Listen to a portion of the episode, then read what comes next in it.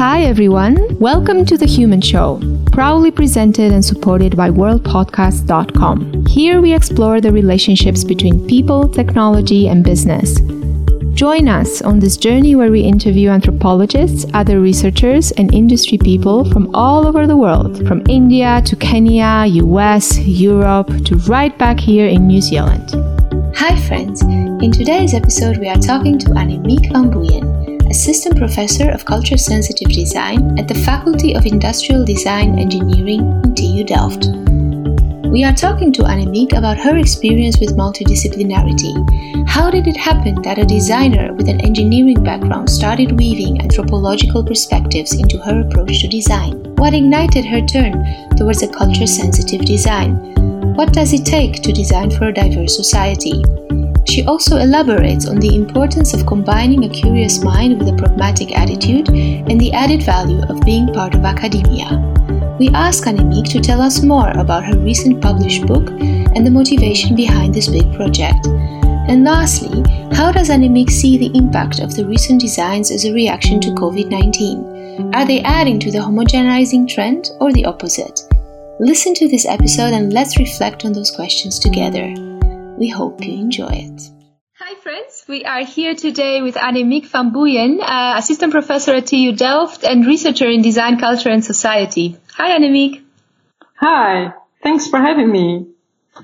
Annemiek, thank you so much for uh, for being with uh, with our podcast today. I'm I'm really I'm really curious to to dive into uh, your particular craft, but before going into that, can you tell me and our listeners a little bit about your professional path? Um, how have you arrived to what you're doing um, today?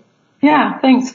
Yeah, uh, I graduated in 1990 Mm-hmm. So that's quite a, a long time ago. Uh, as a product designer and uh, at the Faculty of uh, Industrial Design Engineering uh, in Delft, TU Delft. And uh, so I was educated as a designer. I'm also started to work as a designer, although I also combined my work with some education. I was a product leader. Man- I did also management and I started to do international projects and um, yeah and then I on a certain moment in 2000 I started to work in the faculty again so I came back to the place where I was educated and I started to be a full-time uh, assistant professor. And after a few years I was asked to do a doctoral study. That was based on my uh, work so far. So that was actually a great opportunity.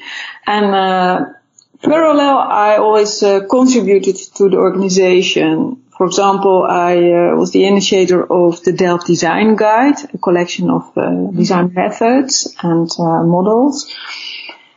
And uh, yeah, so and uh, there's always a component of creating in it. Yeah, I wanted to actually ask you that because it does seem like you're a little bit of a and, and uh, you know uh, apologize if I am um, misinterpreting it, but you seem a little bit of an entrepreneur inside of an academic space. So I wonder what kind of like led you into this uh, direction of, of staying within academia and exploring all of those uh, different uh, things. Yeah, nice uh, to reflect for me also on on this this part of my history. I like to come back to the to the academic world because I also wanted. Um, to be with students for, in the first place. Uh, their young and flexible minds are really inspiring every day.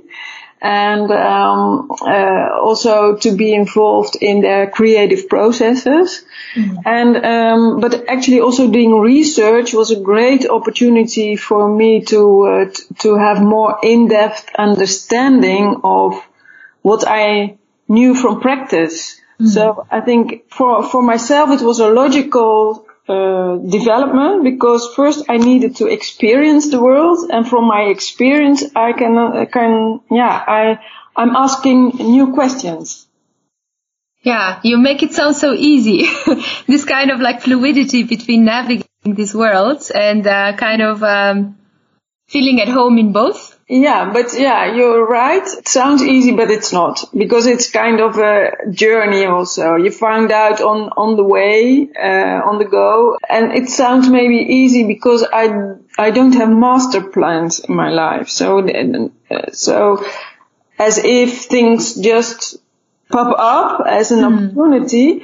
But at the same time, it's not like that because I'm always also kind of conscious about how can I create my freedom in a way that I can do what I really like to do. Mm. And, um, uh, yeah, there is a lot, there are of course always a lot of duties and a lot of barriers and to do a PhD is also, uh, when you come from a, pra- yeah, from the pragmatic yeah. world, it's also kind of challenging in the beginning um, to learn riding and uh, yeah so now i can see kind of a red line but i couldn't when i was uh, in the beginning uh, starting.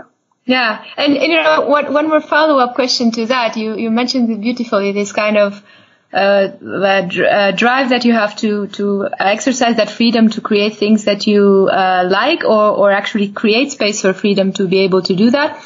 Was that something that you consciously had uh, uh, during molding of your career, or is it something that you became conscious of at some point in time, or was that was that from the beginning, from the early days of your graduation, something that you were aware in yourself that you that you value that and you you yeah. need that?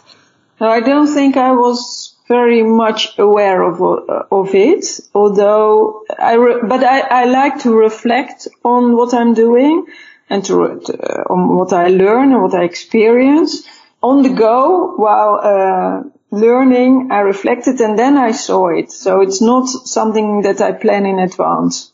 So it's the designer mind, right? That you applied on yourself to a certain yeah, extent. Yeah, and but it, it, doesn't mean that it comes easily. Hmm. It's uh, um, even when I was designing only to to really uh, create something with the responsibility that, that I feel, it didn't come easily, though, yeah, I'm, I'm still happy with the results, but. You make it sound easier than it is then. Yeah, yeah. um, now, I think moving into a little bit into a different direction, looking into your background in preparation for the discussion, I could also see that you know, you have a designer with a with an engineer background, but the perspective of how you approach projects, from from what I could see, seems to me as an anthropologist quite anthropological, like focused on culture, focused on that kind of, and again.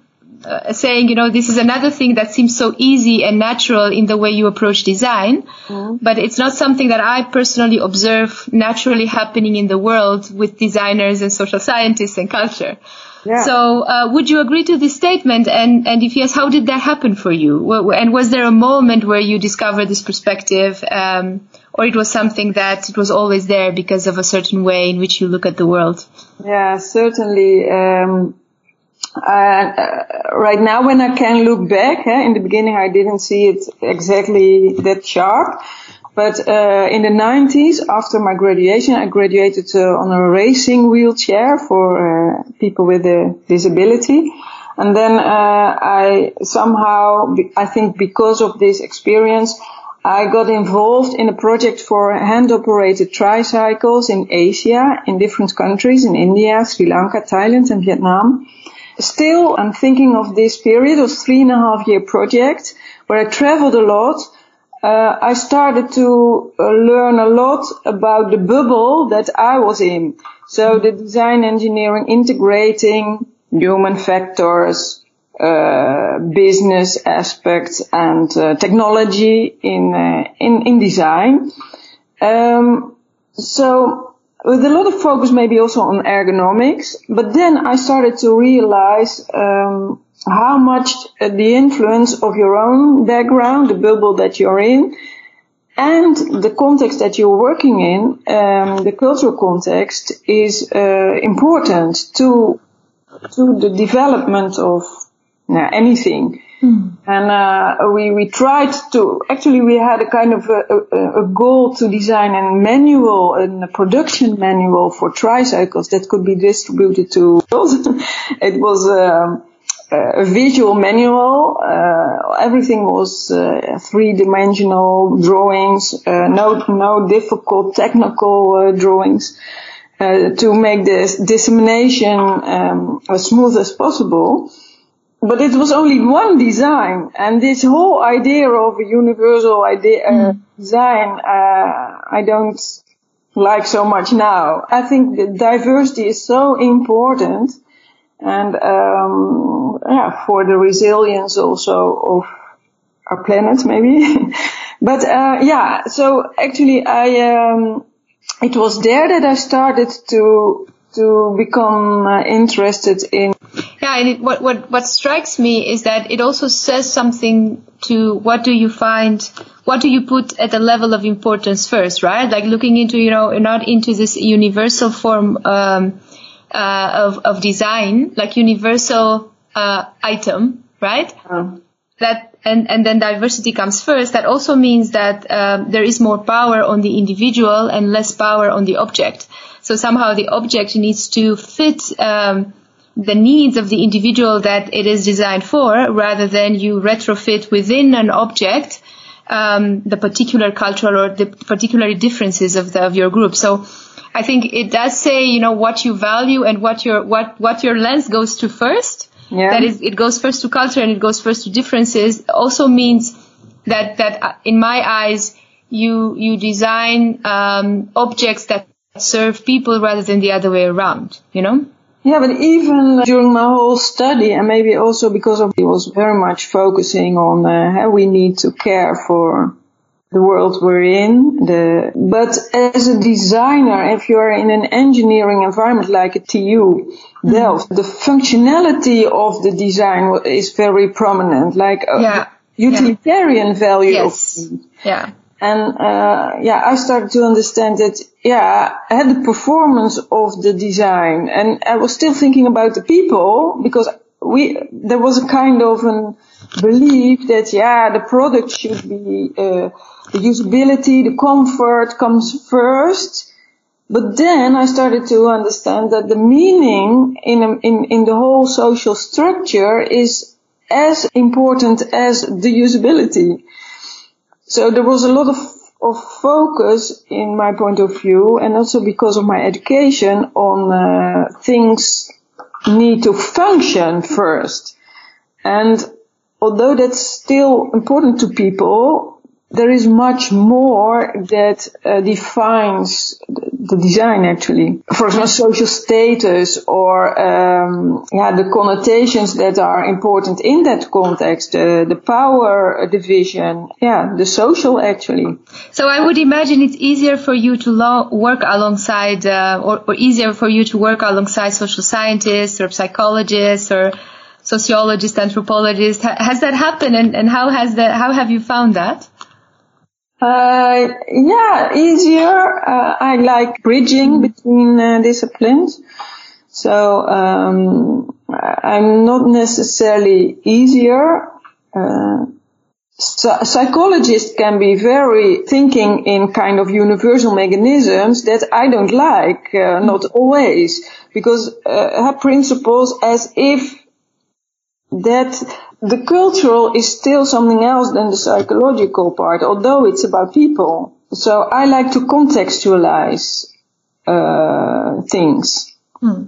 Um, and I think it's more sustainable for our world also because yeah. we have climate, we have histories of societies that are old and they they developed some things that make sense in the context, and um, yeah, sometimes we throw the baby with the bath. Yeah. Wow. This sounds like quite some existential points of view. I wonder when you are like in a in a design room or in a project with a psychologist, how do you how do you resolve this uh, when you have to uh, bring bring a lens into a into a product or design a feature or I'm I'm curious because I have similar conversations that are almost fundamental, like what how do you look at the world? Like what's yeah. the purpose of this? Yeah yeah. when I am in projects al- alongside other disciplines, uh, and once you have also time pressure on top of it, and yeah. yeah. Um, how, how, do you, or, or what advice would you have for people um, kind of struggling with this too? Yeah, yeah, and, and I don't, I don't push to the borders easily. Uh, I will suggest things maybe, and uh, so I'm not an activist. Um, but I will uh, contextualize the discussion. So um, if if things are or are if people approach as general um, human beings with certain uh, principles of uh, behavior, and they, it's good. I think it's it's very good to understand to do research, scientific research about these principles. I, I think that's that's uh, I, I, really um, see the value of it. But then my role will be to contextualize it to say, okay, but now this person is in uh, in in in a social system. The neighbor. Uh, some, some, for example, some needs, they are there because the neighbor uh, has the same uh, product or service, and that's why I want this service or product too, but it's not necessary. So mechanism might be uh, uni- universal that we copy from each other, that we are part of a social system, that we, but then I would like to, to, to be more specific, like, okay, what neighborhood, where are we, uh, what is exactly the, the way people need to survive mm. in context. Um, and that will be depend on the on the specific place in on a specific time. I think. Nice. Yeah, so so I just bring in my thoughts, and uh, that, yeah, that's how I will approach it. And, and is it is it uh, I like also so much diversity to have yeah. different uh, interests that, and together we need to to come to to results. Yeah, yeah, that, that's what I wanted to say, that you must really like diversity to be able to, to sit in these spaces with other perspectives, right? Like, um, yeah. Yeah. and have that conversation and, yeah. and be able to hold space for somebody else's uh, point of view and, and kind of try to negotiate around, um, across uh, disciplines, no? To a certain extent. Discussions to, yeah. sharpen your, uh, your thoughts. Yeah. Nice. Um, okay. Uh, I want to turn us a little bit towards your book, uh, which I um, started reading myself. Uh, it's, it's, it's quite an interesting book. For those of our, of our listeners that do not know, it is called Culture Sensitive Design. It, it's a it's a recent book that has been published, right? Mm-hmm. Um, yeah, tell us more about it. Uh, what's your motivation behind it? Um, what are and, and what do you think are the disciplines? I mean, we've talked a lot, uh, a bit so far about multidisciplinarity, but um, what are the, the disciplines that you think make a good fundament for um, a successful culture sensitive design uh, process? Yeah, think, yeah, uh, actually, um, the starting point was maybe, yeah, after my um, doctoral thesis and defense, I became more confident that, uh, uh, yeah, about how I, the, the, about my lens as with the designer background to look at the concept of culture and um, and I also realized how comprehensive and fluid and difficult the concept is. And somehow they intuitively they will uh, understand immediately like yeah of course culture is important. But how we deal with it and that's not about only about material culture or about lifestyles that was something and in, in education at least, um, I felt there is a kind of a gap or, and my, uh, challenge was to bring things together uh, in a way that it resonates with how designers think and, and work. And uh, yeah, so actually I looked at uh, literature from different uh, theories uh, uh, from different disciplines like uh, design histo- history, material cultural sciences, uh, cultural studies, but also from anthropologists, of course, but and even from organizational management and culture.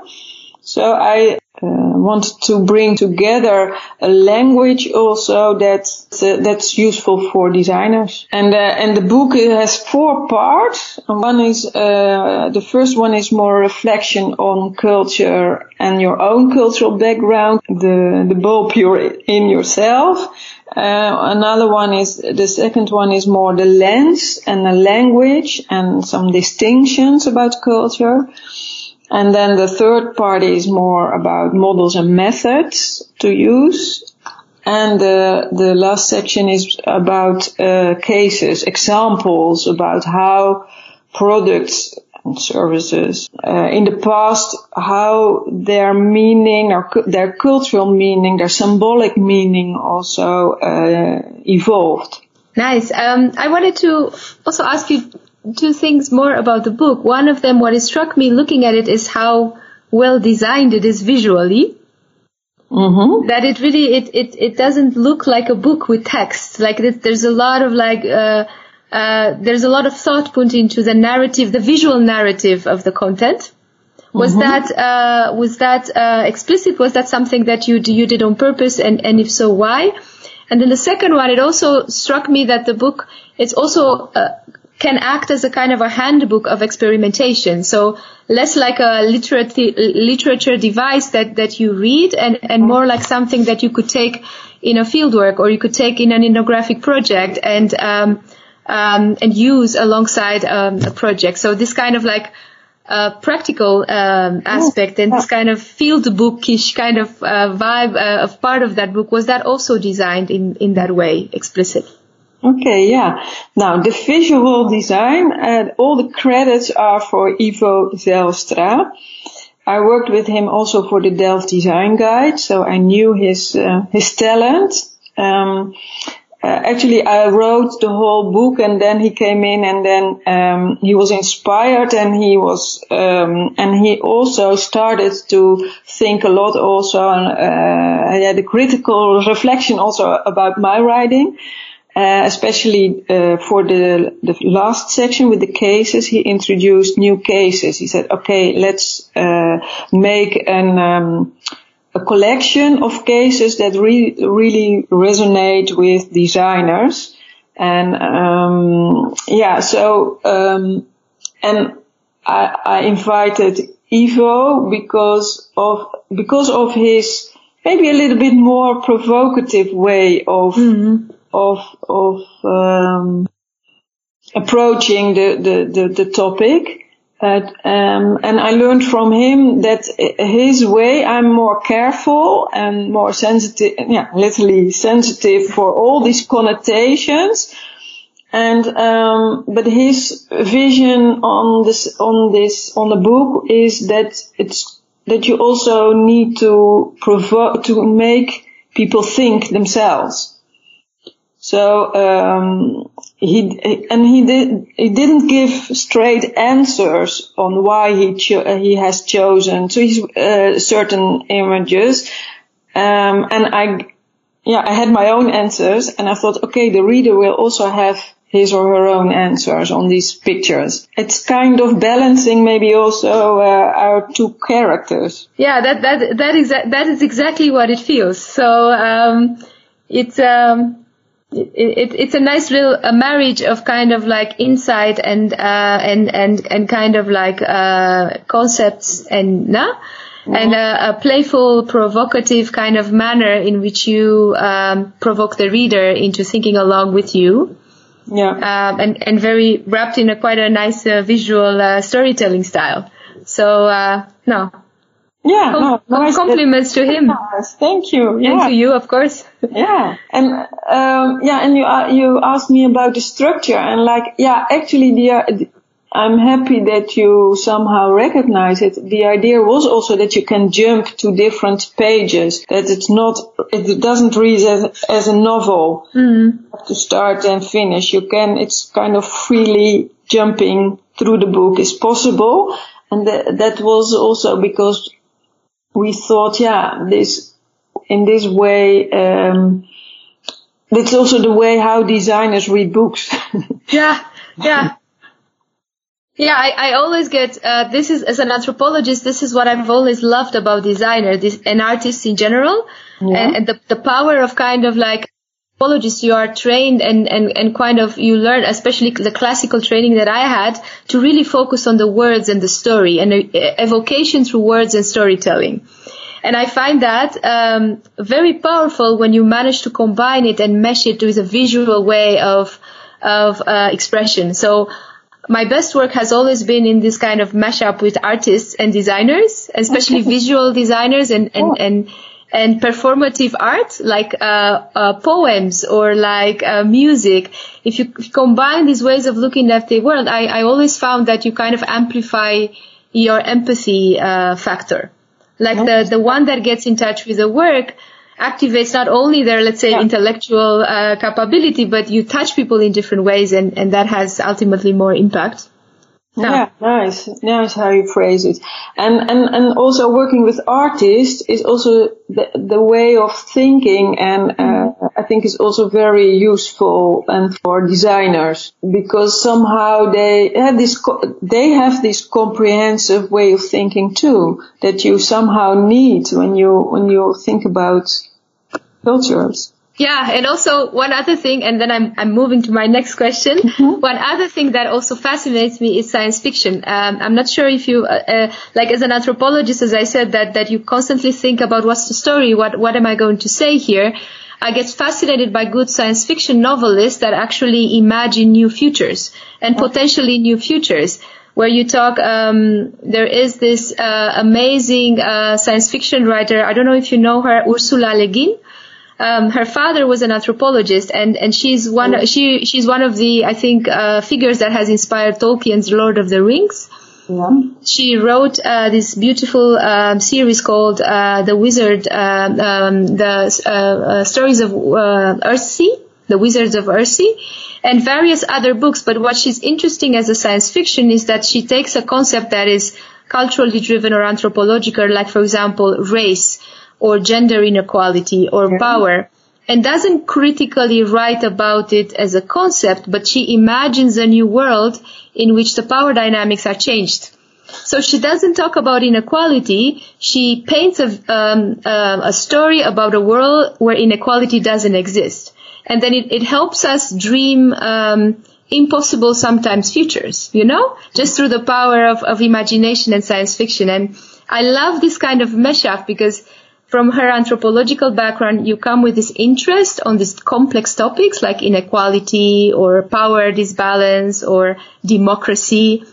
And the imagination and the science fiction lens that you place on it permits you to create these amazing new worlds, you know? Yeah. yeah. Oh, good to know uh, her, uh, her work. And um, it reminds me also on, um, yeah, in design you always have new buzzwords and nowadays it's also speculative design, yeah. And yeah, that's also inspired from science fiction, no? Yeah, when you're building, yeah. yeah. Also, it's maybe a similar way to get to understand what does design do or what could it do, uh, in another future, in a possible future. Yeah, yeah. It's it's it's really you you I will send you some recommendations of her books. She she wrote some quite famous ones. But I want to move into my next question, and it's it's also one of my favorite questions to ask, uh, which uh, is in regards to your uh, choice of exploring a PhD, especially after these years of practical experience. You touched on it early on. Um, um, but I, am really curious what what made what was for you the, the driving force in choosing for a PhD at that moment in time in your career? What what was it? Uh, actually, I was asked. Okay. uh, and uh, the dean and uh, my uh, head of the department they asked me. Uh, there was a program about yeah, specifically for the at that time the concept of the base of the pyramid concept. So the, um, yeah, let's say to design for the poorer people in the, in, in the world. Um, so that's about this concept about the base of the economical pyramid. And since I had also projects about it, still interested in it, that was the starting point to ask me. And then I thought, whoa, if this is possible still, uh, I can deepen my uh, understanding of all my experiences. And uh, so I just saw it as, a, yeah, as a challenge, a kind of scary challenge at that moment. But yeah, if you just start, uh, you come somewhere and you don't, you just finish it. That's the way it works. Um, and I was also uh, eager somehow to do it because um, I was working already in the academic world and I wanted to learn also the language of academics, the culture actually, the design, the design research culture. And, uh, actually I noticed, I found out that there is, there are a lot of subcultures within the design um, faculty because you have people from very different disciplines doing scientific research. So all these approaches are different and they have their own, um, yeah, uh, ideas of what is good research, scientific research. So that was uh, my side. Yeah, maybe that's my uh, anthropological uh, gene that was already uh, reflecting on it.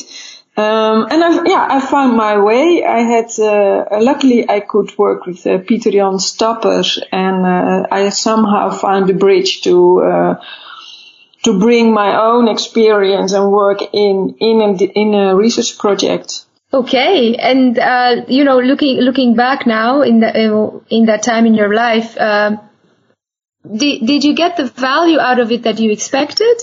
No, yeah, um, yeah, certainly, yeah. Like I said, uh, to learn, uh, also to deepen my own, uh, because uh, I was asked for everything if you ha- if you're a generalist and yeah. uh, you have a broad education, then uh, within a big organization, we have a big faculty, a lot of students, um, a lot going on. I was asked for everything, and um, I really felt the need to have to deepen my uh, thoughts. What I really like to know, what I really want to mm. explore further. So yeah, and and that that was certainly uh, the case, right? So case, so then yeah. so then it was the question, but also the topic, right? That made you say yeah. yes. Yeah, yeah. Finally, the topic. Yeah. Yeah. I had, I had, enough freedom to shape my own uh, research. Mm. Yeah, I, I, I can imagine this. This is something that um, it's not always the case within PhD trajectories.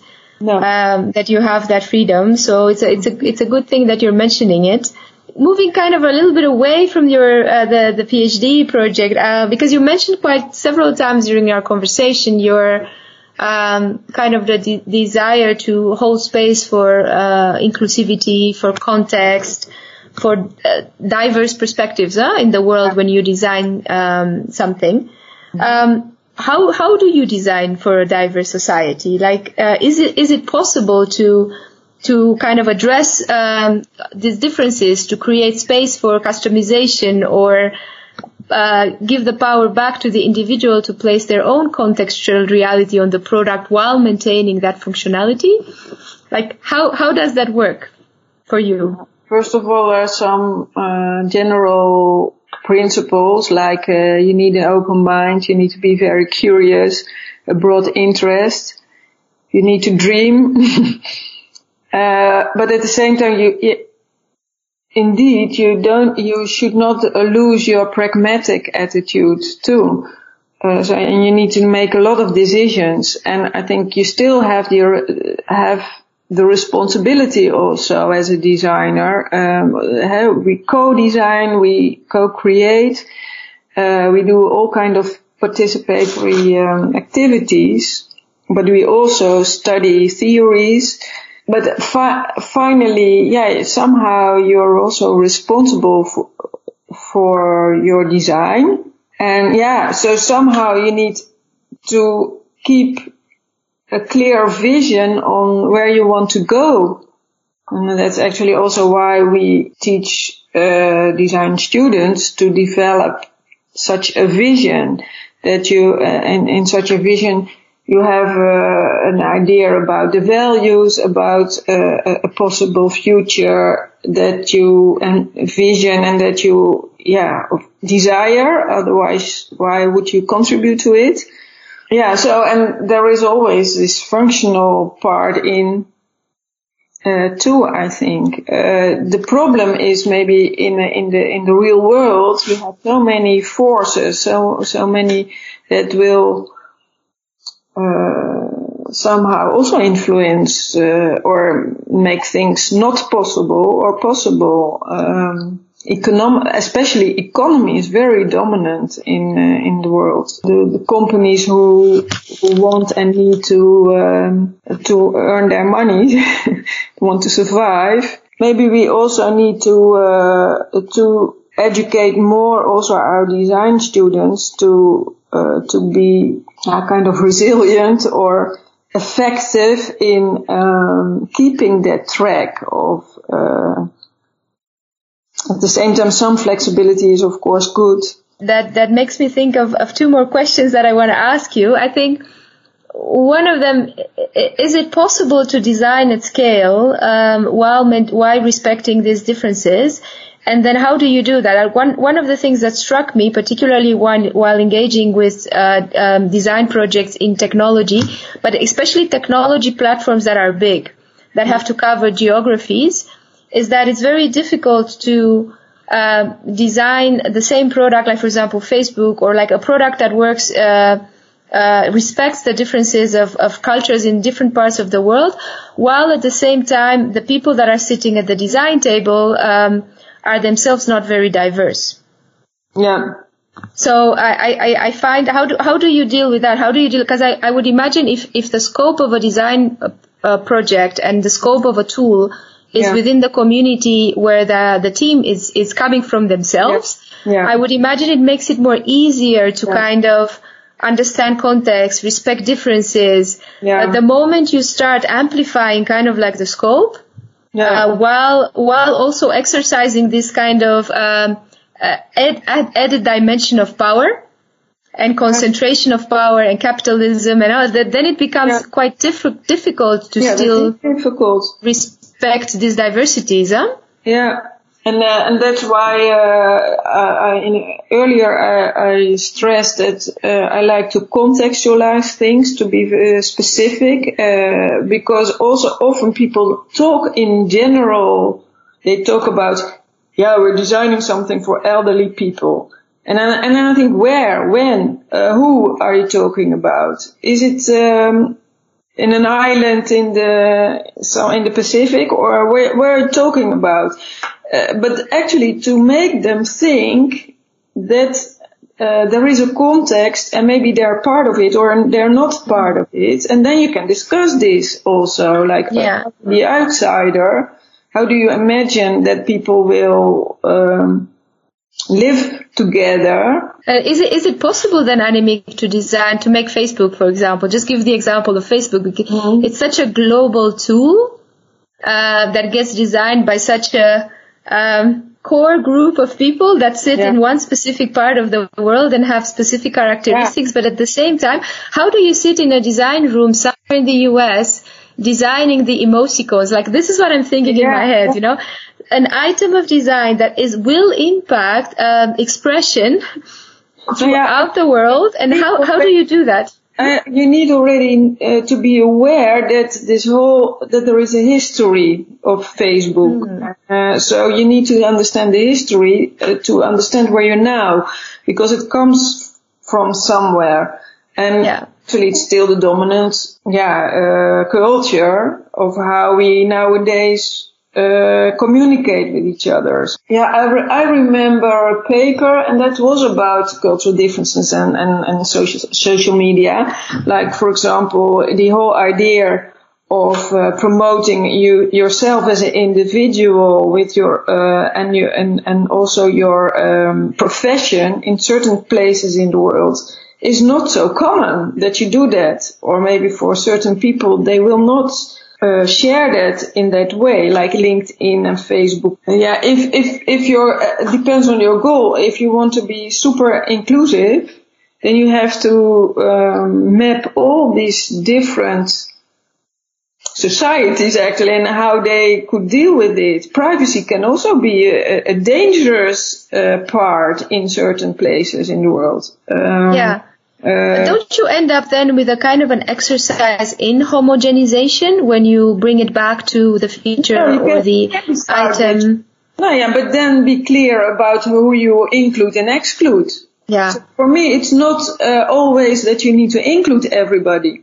I think to, you can also say to design for everybody is to design for nobody. Uh, yeah. So this whole idea of that we design for everybody and uh, we have to scale up and uh, mass production for the whole world. Economically, these companies, yeah, they want to do that. But I think it's time that Euro- Europe has its own Facebook, for example, that we have different designs. That's that's for me also diversity. Not only the the the people are, are mm. diverse, also our the things yeah. that we use, uh, because we're also kind of fixed to one company uh, uh, altogether, and and then the power is also in, in just a few companies. So I think diversity, division of power, I, I, I believe that it's important. Yeah, because that, that's how somehow you you you you uh, also remove this danger of, of global harmonization, right? That that to a certain extent, if you if you start uh, uh, homo, uh, how do you call that? Making it homogeneous, like if the act of smiling or if the language of expression yourself via this platform becomes the norm across the entire world, yeah. you are changing uh, the way uh, the uh, specific cultures um, con- communicate and engage yeah. with each other because this becomes a kind of like the 1984 the new vocabulary of expression yeah. um, and that tends to homogenize uh, too much yeah um, now yeah, and maybe there, uh, I, I, won't say that uh, it brings also something. It brings a common language that we can uh, can understand each other better. Maybe it's end end. You also need to be careful that you don't say, yeah, we we only design for everybody. I don't think that's needed. Yeah, and that that kind of also brings me to the next question, which is uh, now in COVID we see that we see that quite a lot. Huh? I think particularly with the uh, these platforms, even the Plankton that we're talking about right now, you know, the Microsoft Teams, the Zooms, all of these platforms that are now kind of regulating regulating our our interactions. Um, as a result of COVID, how, how, how do you see that? You know, like how do you see now technology and, um, and, and this kind of effects that COVID has placed into the way we engage with each other via these products? Uh, do you see it come becoming a kind of a homogenizing trend? Uh, how do you see culture sensitive design helping in still maintaining that diversity? Mm, yeah. Now, first of all, I think COVID is uh, is precisely revealing differences. Uh, if you see, uh, it, it helps us actually to see that people deal differently with the problem in different places. They have different climates that will affect how they live. They have different economies. Um, uh, you see different solutions, of, co- of, course, also how power and hierarchy influences how we deal with the problem. Uh, I don't know if if you follow the Netherlands. Now, uh, uh there is an idea of uh, uh, our culture and it's always difficult to talk about cultures. Best is to talk about your own culture. Yeah. Um, uh, but if I talk about my own culture, I know there is a, a story, a myth, but maybe it's also a truth that uh, the Dutch they like to um, negotiate about everything, and mm-hmm. we're very individualistic society, and our individual opinion is important, that we can share it, that we feel free to share our individual por- uh, point uh, of view, opinion, yeah. even when it's uh, not so comfortable for the other persons. Uh, it's really nurtured in our in our culture, and but that brings other um, problems when it comes to COVID than in another culture where the, where maybe there are more strict rules, and at the same time maybe we we become resilient because we uh, have different points of view and that helps us to understand better the problem and it also shows the dependencies for example uh, there's a whole issue about uh, or there was about the production of uh, blow foam uh, that was uh, mainly produced in China. So the the rest of the world was depending on this material. Um, so it actually uncovers all kind of inter- uh, connections, but also the differences how we deal with the same uh, problem and our weaknesses also.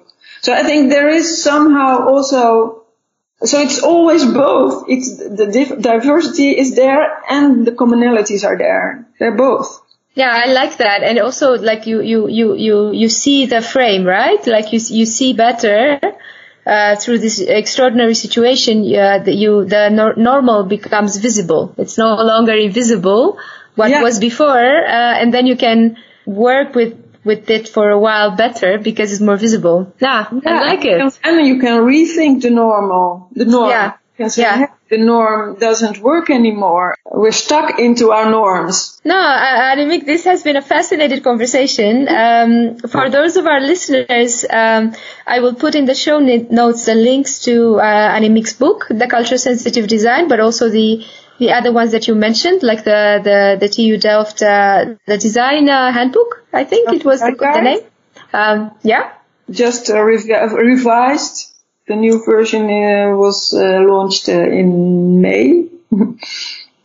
Okay, uh, and I know the time the timeline has gone, but for those of our listeners that are in the Netherlands and have already uh, joined your uh, new course, the registration has closed. But but maybe for those uh, of our listeners that are interested in the topic or uh, are already registered, maybe you can just share a few words about the course at the end of this conversation. Oh, thanks. Yeah. Yeah, there's a, similar name as the book title. Uh, there's the course Culture Sensitive Design, and it's double blended, uh, which I mean that it's both for it's blended for our master uh, students and um, but it's uh, and online and so they we meet uh, offline and online and it's totally online for professionals so for everybody who also likes to join the course it's an online course uh, designed for um, yeah in, independent work but uh, we also share a lot from everybody uh, on the platform and their assignments templates quizzes there's a lot to uh, to learn uh, uh, online. Yeah, and it starts um, the the week zero is the second of November already. And are you planning to do it again afterwards? Is it is it yeah, a kind of a recurrent class? A yearly course. Course, yeah. Yeah. Okay. So for, for those of our listeners, I'm going to put the links to the course uh, also down. Um, now, Annemiek, thank you so much for being with us today. Welcome, very welcome. Thank you for uh, inviting me. It was nice yeah. to talk with you.